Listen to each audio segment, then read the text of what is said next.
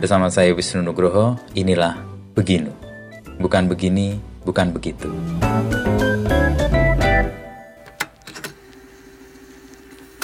Halo pendengar setia Beginu. Selamat datang di episode terbaru persembahan Kompas.com dan Media Podcast Network. Tapi sebelum mendengarkan sesi episode kali ini, jangan lupa follow dan beri rating terbaikmu untuk podcast Beginu di Spotify, serta nyalakan notifikasinya ya, supaya kamu bisa terinfo setiap ada episode terbaru. Follow juga Instagram dan TikTok kami di @medio by KG Media. Di episode ini kita akan menyelami kisah Wisnu Nugroho, pembawa acara dari podcast Beginu saat berkunjung ke Roma dan Vatikan pada November 2021. Bincang-bincang pengalaman Wisnu Nugroho kali ini membahas tentang inisiasi media pemerintah Vatikan untuk membahas dialog antar agama. Perjalanan Wisnu Nugroho dilengkapi dengan harapan atas isu agama di berbagai negara. Yuk, langsung saja kita dengarkan lebih lanjut.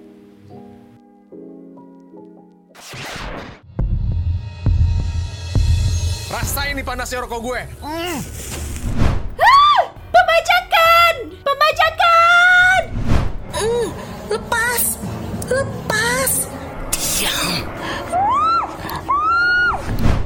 Dengarkan podcast Tinggal Nama setiap hari Selasa dan Kamis. Persembahan Media Podcast Network by KG Media hanya di Spotify. Saat semuanya sudah terlambat.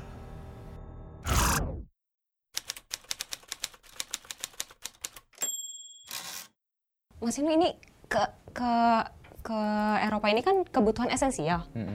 Itu sebenarnya kegiatan apa sih yang tadi Mas Inu bilang ini kok sebenarnya berat gitu ya?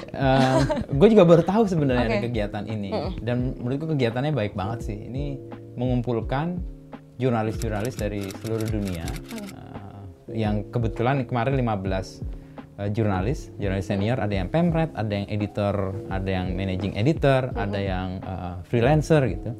Dan komposisinya menarik, ah, cowok ceweknya cukup imbang gitu Oke. ya, mewakili. Eh, dari Asia itu Indonesia, saya dari Myanmar, satu jurnalis dari Reuters, dia juga lokal eh, reporter di sana.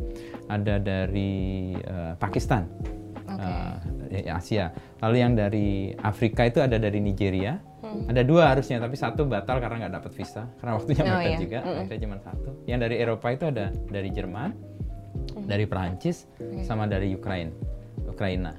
Eh, ini kegiatan interreligious dialogue yang diinisiasi oleh eh, KNA itu kayak kantor berita Vatikan gitu yang punya keinginan untuk bagaimana antar agama, antar penganut iman itu bisa berdialog, berkomunikasi. Toh sebenarnya concern kita sama nih sebagai umat Allah atau eh, manusia yang ciptaan maha kuasa gitu ya.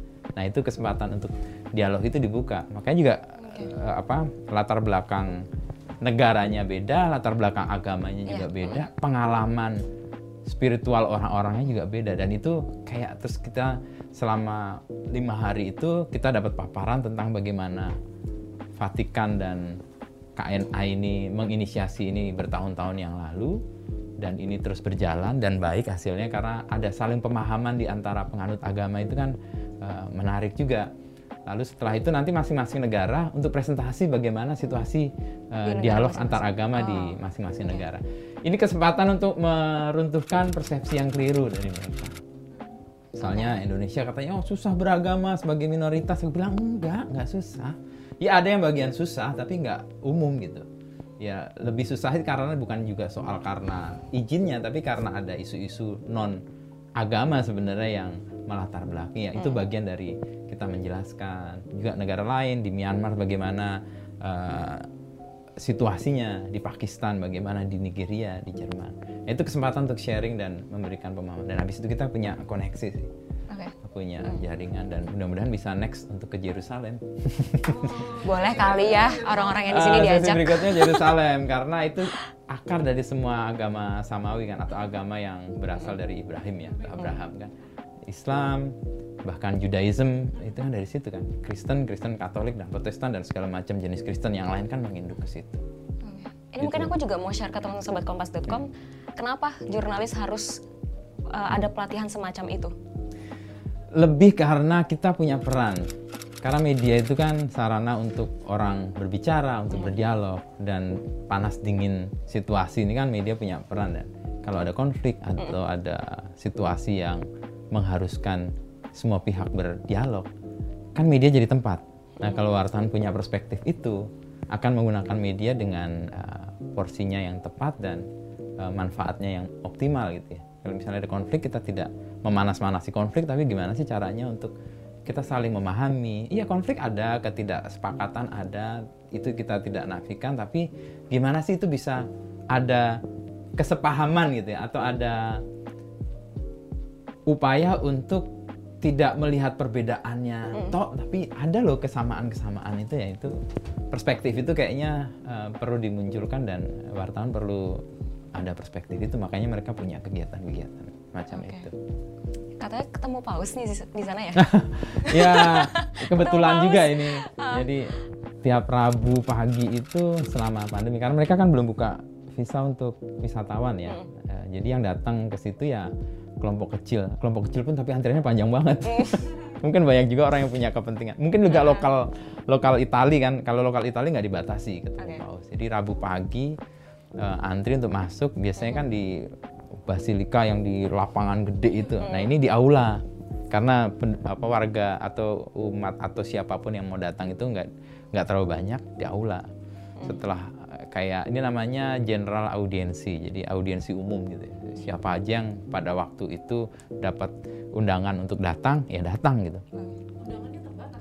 Eh, wak- kita harus ngurus sendiri sih sebenarnya untuk hadir ke situ untuk memastikan sebenarnya jumlah orangnya dari kartu gitu undangan eh, dari kepausan untuk general audiensi dengan eh, Bapak Paus Sri Paus Fransiskus gitu ya. Datang jam 9 itu ya Paus cerita banyak dalam bahasa Italia, ada dalam bahasa Arab, ada dalam bahasa negara-negara lain. Eh, sedikit-sedikit ya kalau bahasa bahasa Latin Itali kan kurang lebih Oke. ya dikit-dikit gitu ngerti lah. Ah, oke bayangin kira-kira ngomong apa gitu. Tapi kalau bahas bahasa Arab nggak ngerti karena sebelahku dari eh, Pakistan jelasin ke aku. Oh, gitu. oh ini ngomongin soal perdamaian soal persahabatan. Oke. Jadi di aula itu kayak dengar eh, bahasa Arab gitu. Terus di akhir itu udah acara udah selesai orang tuh nggak pada mau pergi. Pengen disamperin sama paus dan paus menyediakan diri yang udah nggak sabar ya akhirnya beberapa keluar. Tapi yang tetap bertahan itu sampai jam setengah 12 jam 12 itu orang masih menunggu sampai paus mau nyamperin. Dan pausnya itu terbuka banget untuk datang eh, nyamperin satu-satu. Udah eh, dari mana dan sebagainya. Nah pada saat pas rombonganku ya aku deket-deket situ tapi ya nggak sempet ngobrol karena kehalang beberapa orang yang lain. Tapi ya deket lah. Saat ketemu langsung merinding gitu. Jadi langsung inget ah, gue denger denger suara paus gitu langsung langsung kayak inget gue berbuat salah apa aja sama So, iya. Soalnya kan ini experience sama kayak teman-teman muslim yang umroh gitu kan ya. mungkin ya gue nggak tahu membandingkannya tapi nggak tahu itu kayak pengalaman eh, muncul aja ketika dengar paus. Nah ini gue katolik ini pas paus ngajak nyanyi eh, bapak kami itu sangat umum tuh. KP tahu kalau pernah ke gereja tuh. Jadi lagu bapak kami Pater noster Ah, ya. yang celere." gue langsung merinding dan gue tuh lemes banget. Kaki gue tuh kayak nggak ada tulangnya waktu gue ngerasa gue mau nangis gitu. Gue merinding banget. Gua mau- itu situasi yang membuat gue gue nggak ngerti kenapa gitu. Tiba-tiba kaki gue lemes banget. Tuh kayak gue kayak mau mau bersujud aja di situ gitu. Dan itu itu iya gue gue nggak nggak menemukan itu. Masih merinding banget gue Abis Itu langsung rajin gereja. mungkin karena selama pandemi gue nggak pernah ke gereja juga. Ada acara apa? Zoom juga nggak pernah ikut. Ya sorry sorry. Mungkin itu juga itu pertimbangan ya. Ya dengar suara itu mungkin udah lama banget nggak ada uh, apa ibadat gitu atau misa itu dengar itu aja kan itu langsung kaki tuh kayak nggak ada tulangnya. Serius itu langsung gue mau nangis gitu. Ah, kalau bahasa Jawa tuh berambangi gitu ya. Jadi ah, aduh. Ya udah aku terus diem aja. Oke. denger lagunya sampai selesai ya udah gua narik nafas dalam terus nunggu aja semuanya selesai dan ya udah gue masih merinding nih, gue inget banget. Kapan ya gue bisa merasakan itu? balik lagi mas pengen Eh, pengen-pengen banget sih nggak, karena keinginan itu adalah duka. Jadi jangan pernah punya keinginan baik-baik. Oke. Jadi ya, ya nggak usah expect macam-macam, tapi kalau datang jangan ditolak gitu. Ya, Itu kayak takdir sih sebenarnya. Menurut gue ya, ya. Ya pengen nanti suatu saat ajak istri dan anak-anak ke sana gitu. Tapi kalau keinginan dipupuk-pupuk terus dan nggak tercapai kan kita akan kecewa. Lebih baik ya let it flow aja, jalan aja. Yerusalem nanti bawa keluarga. Yerusalem nanti bawa keluarga. Enggak, Enggak, kan sendiri. kalau kalau diundang lagi. kalau diseleksi lagi itu. Nah, itu sih ya, gue harus bahas sepeda tuh. Gue mau sepedaan di tepi barat atau di tembok ratapan. Gitu. Nih di Yerusalem ini sam- eh, rangkaian kegiatan dari yang di Roma ini juga. Ya biasanya mereka di beberapa tempat kan. Nah, kalau nggak di Vatikan, di Yerusalem. Oke. Atau dia lagi mencoba di tempat-tempat lain. Di Indonesia dia lagi merencanakan untuk untuk ada kegiatan karena dianggap ini muslim terbesar di dunia dan muslimnya agak berbeda dengan Timur Tengah gitu. Karena kalau di Timur Tengah udah diwakili di Yerusalem. Mungkin di Indonesia akan ada entah di Jakarta atau mungkin di Bali bahkan yang sama sekali berbeda kan kultur roots eh, iman dan agamanya kan kalau kita menyebut agama. tapi mas kalau boleh balik lagi sebentar sedikit ke tadi sharing sama teman-teman wartawan dari eh, berbagai negara itu mereka sharingnya menemukan atau kayak apakah terjadi konflik atau situasi keagamaan yang sama dengan di Indonesia atau gimana mas? Kurang lebih sama sih. Faktor penentu yang konflik itu makin parah sebenarnya politisi. Itu nggak di Pakistan, nggak di Myanmar, nggak di Indonesia juga. Ya, mungkin juga di negara-negara lain di Afrika. Itu satu yang mirip-mirip ya. Tapi ada cara mirip juga yang dilakukan itu sebuah upaya yang mungkin kita menyebutnya simbol doang gitu ya. Salaman antara pemuka agama A dan pemuka agama B yang berbeda itu itu works ternyata di eh, negara lain eh, kayak di Pakistan gitu ya atau di eh, Afrika gitu ya imam ketemu dengan eh, pendeta atau pastor lalu mereka berdialog ada fotonya di media itu jadi sarana untuk simbol tetapi buat masyarakat di bawah itu eh, works bisa membantu untuk meredakan kalau ada potensi konflik atau ada ketidaksepahaman untuk beberapa hal tapi yang faktor umum sih politisi sih emang. Punya punya peran untuk membuat konflik. Ya mungkin konfliknya biasa gitu. Atau ya konflik eh, ya hidup nggak ada konflik kan juga nggak seru juga loh nggak ada nggak ada gairahnya gitu. Warna tapi nggak ada. konflik kalau ada lalu di apa di apa istilahnya di engineer atau di rekayasa dan dimunculkan sebagai konflik yang besar itu biasanya peran-peran mereka yang punya kepentingan. Dan mereka yang punya kepentingan umumnya adalah politisi. Sedrama di Indonesia nggak sih mas cerita-ceritanya? Eh, nggak nggak terlalu sih. Ya, ya ya di Jerman nggak nggak terlalu macam Jerman tantangannya beda banget. Lebih ke bagaimana eh, eh, agama menghadapi eh, realita persoalan yang konkret gitu. Imigran kan banyak masuk di Eropa kan. Lalu bagaimana relevansi agama di anak-anak sekarang. Itu itu pertanyaan-pertanyaan mendasar di di negara-negara kayak di mana di Jerman gitu ya lalu di Prancis juga orang juga nggak terlalu peduli sama agama juga Itu ada perbedaan antara negara maju negara berkembang gitu nggak sih untuk melihat si agama itu sendiri? gue harus riset dulu sih untuk mengetahui. Tapi setidaknya ada kecenderungan negara-negara Eropa yang maju itu persoalannya tidak lagi konflik antar agama dalam konteks seperti Indonesia gitu ya. Soal bagaimana beribadah, tapi lebih ke ini masih relevan nggak sih beribadat dengan cara ini? Peran perempuan dalam eh, keagamaan, entah di Kristen, di Islam itu eh, harusnya diperbesarnya. Itu pertanyaan-pertanyaan yang serius memicu diskusi untuk negara-negara di Eropa. Kalau di Asia kan masih soal izin nggak izin, diskriminasi terhadap minoritas, which is itu juga persoalan juga, tetapi kita kan nggak ke topik atau persoalan yang lebih maju atau nggak jemput maju, yang berbeda dengan yang Eropa. Eropa lebih peran perempuan, menghadapi imigran, gereja-gereja eh, mulai disatukan karena umatnya udah sepi dan imamnya udah berkurang atau pasturnya udah berkurang, itu kan persoalan-persoalan baru yang mereka hadapi.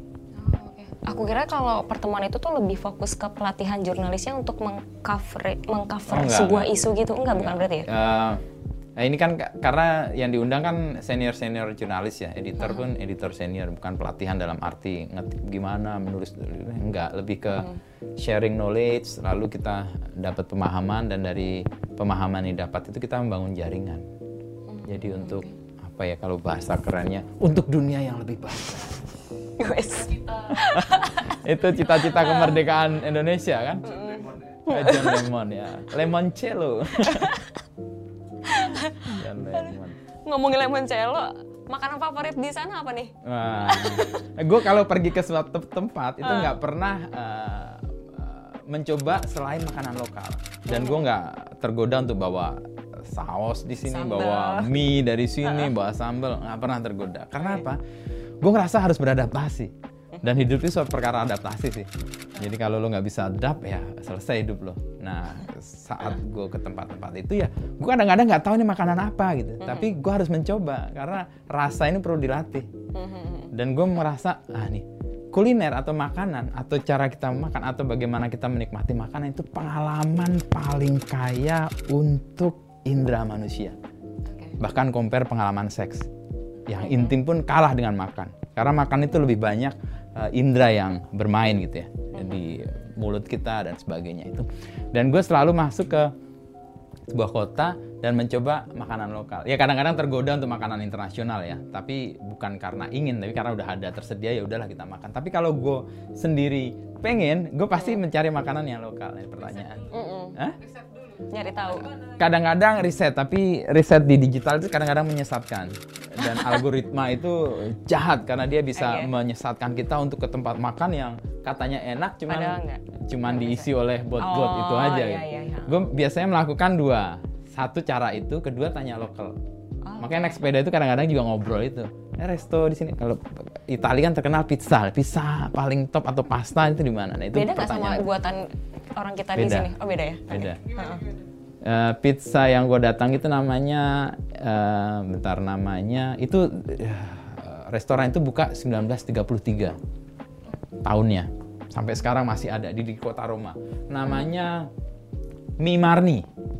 Ah, ah, Mi Marni. Ntar gue cek namanya. Kurang lebih kayak gitu. Marni, Marni. itu rekomendasi orang Rekomendasi orang lokal dan gue tanya waktu itu mahasiswa. Kenapa gue tanya mahasiswa? Bisa bahasa biasanya Inggris? mahasiswa Oh, enggak. satu bisa bahasa Inggris.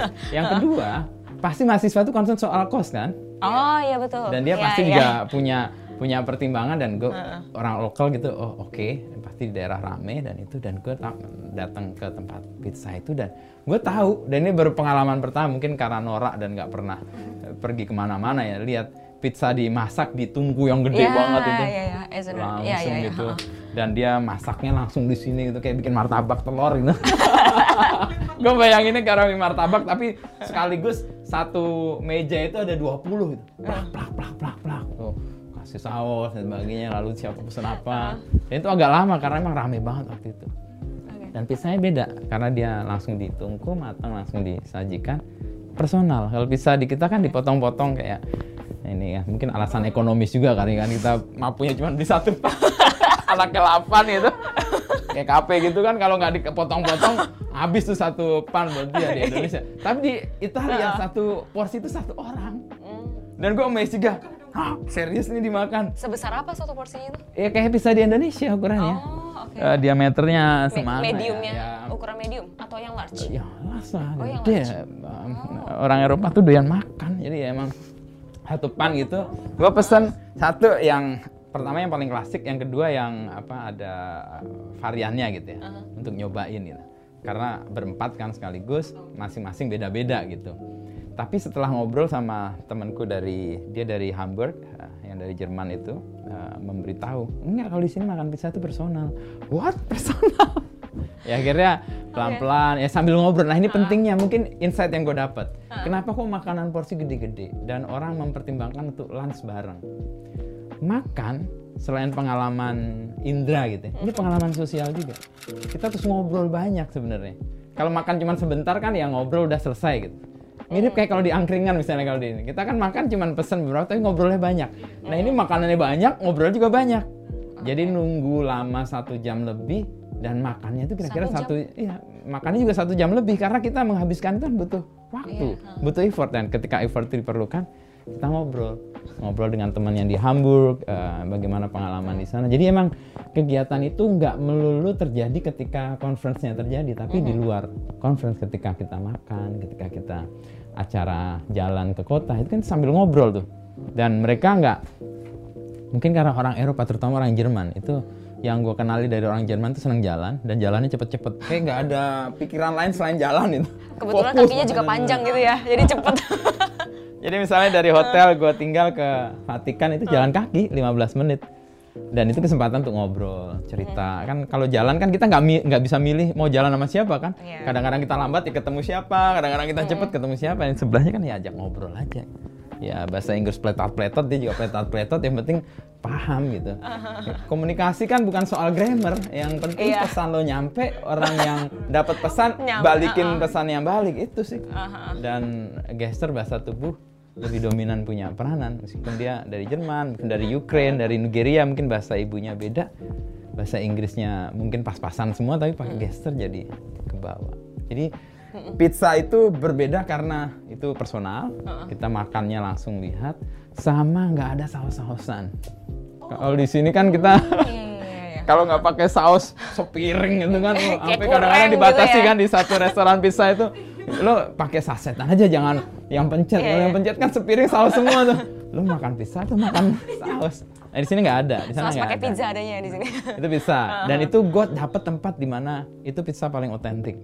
Oke. Ya enak mas gimana rasanya Uh, awal-awal agak susah menikmatinya karena gue punya bayangan pizza tuh tebel dan uh, membel gitu ya. Ini crispy tapi juicy. Bingung kan? Iya. Crispy tapi juicy. Crispy karena atas ya? pinggirnya itu kan eh, dipanggang langsung dan itu masih banyak arang-arang hitamnya itu di tangan kita tuh kotor-kotor gitu. Tapi itu part of bagaimana kita menikmati pizza di di Italia di Roma setidaknya. Nah juicy-nya karena kan ada tomat, ada saus dan sebagainya begitu kita gigit gitu bunyinya langsung meleleh tuh di mulut. Waduh, rasa nih ketumbarnya. Namanya ketumbarnya. ya, eh, juicy-nya itu karena begitu eh, kayak makan kerupuk tapi di situ dalam ada airnya itu. Nah itu makanya gue sebut tadi pengalaman makan itu jauh lebih intens dari pengalaman manusia yang lain menurut gue ya. Karena kita punya mengalami hal-hal yang lain. Yang kedua makanan yang lain pasta. Nah, pasta itu juga nggak ada saus, nggak ada apa-apa ya udah pasta. Tapi gue pilih waktu itu pasta yang eh, ada pakai ini pakai seafood jadi pasta seafood gitu ya. Ya kalau orang-orang komentar di Instagram gue nih kayak kue tiao, kue tiao pakai seafood gitu, ya, iya, kurang iya. lebih sama.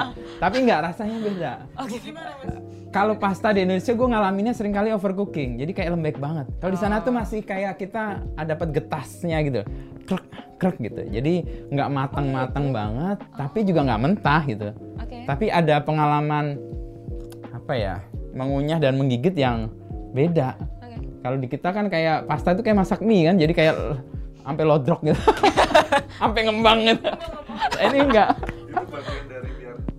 Oh iya benar benar benar. Iya benar benar. jadi se- sekeluarga ada rasanya banyak gitu ya nah itu itu itu pengalaman gue mungkin juga eh, itu pengalaman gue masta itu ya satu lagi yang selalu ada itu eh, makanan dan minuman eh, penutup.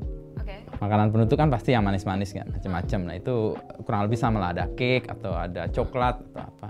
Tapi yang paling gue suka adalah limoncello ini ini di Instagramnya diomongin terus limoncello nih. ya di- apa ya? Gue sebutnya minuman surgawi sih. Itu apa sih? Limoncello itu apa sih? ya lemon terus ada kayak alkoholnya gitu. Tapi kita ngerasa itu jadi mengunci semua rasa yang kita makan sebelumnya. Jadi kita pulang dengan kenangan yang manis dan agak melayang gitu Oh wow, wow. itu selalu loh, makan siang makan malam. Ada tawaran kalau pakai eh, penutupnya limoncello atau ada satu lagi gue lupa namanya tapi mirip-mirip warnanya eh, marun gitu. Ah, apa kemarin namanya? Lupa gue gue inget kok tapi sekarang lupa. Yang gue inget terus limoncello karena mudah disebut. Itu mirip-mirip sama juga cuma rasanya nggak lemon kayak anggur gitu tapi ada alkoholnya juga yang membuat kita ngerasa habis makan macem-macem kekunci dengan sesuatu yang manis dan agak melayang sedikit Mau coba? Kita bikin bareng-bareng nanti. Nggak, nggak bikin mabok, nggak. Lebih, lebih kayak kayak ya kayak makan pasta, seafood segala macam rasa masuk. Ya, tadi gue sebutnya kayak ngunci aja udah. Oke. Terima kasih telah mendengarkan podcast Beginu. Nantikan obrolan Wisnu Nugroho bersama narasumber inspiratif lainnya. Oh ya, jangan lupa juga untuk follow dan nyalakan notifikasi podcast Beginu agar tidak ketinggalan episode selanjutnya. Saya Dava Wahyu dan segenap tim Media Podcast Network pamit undur diri.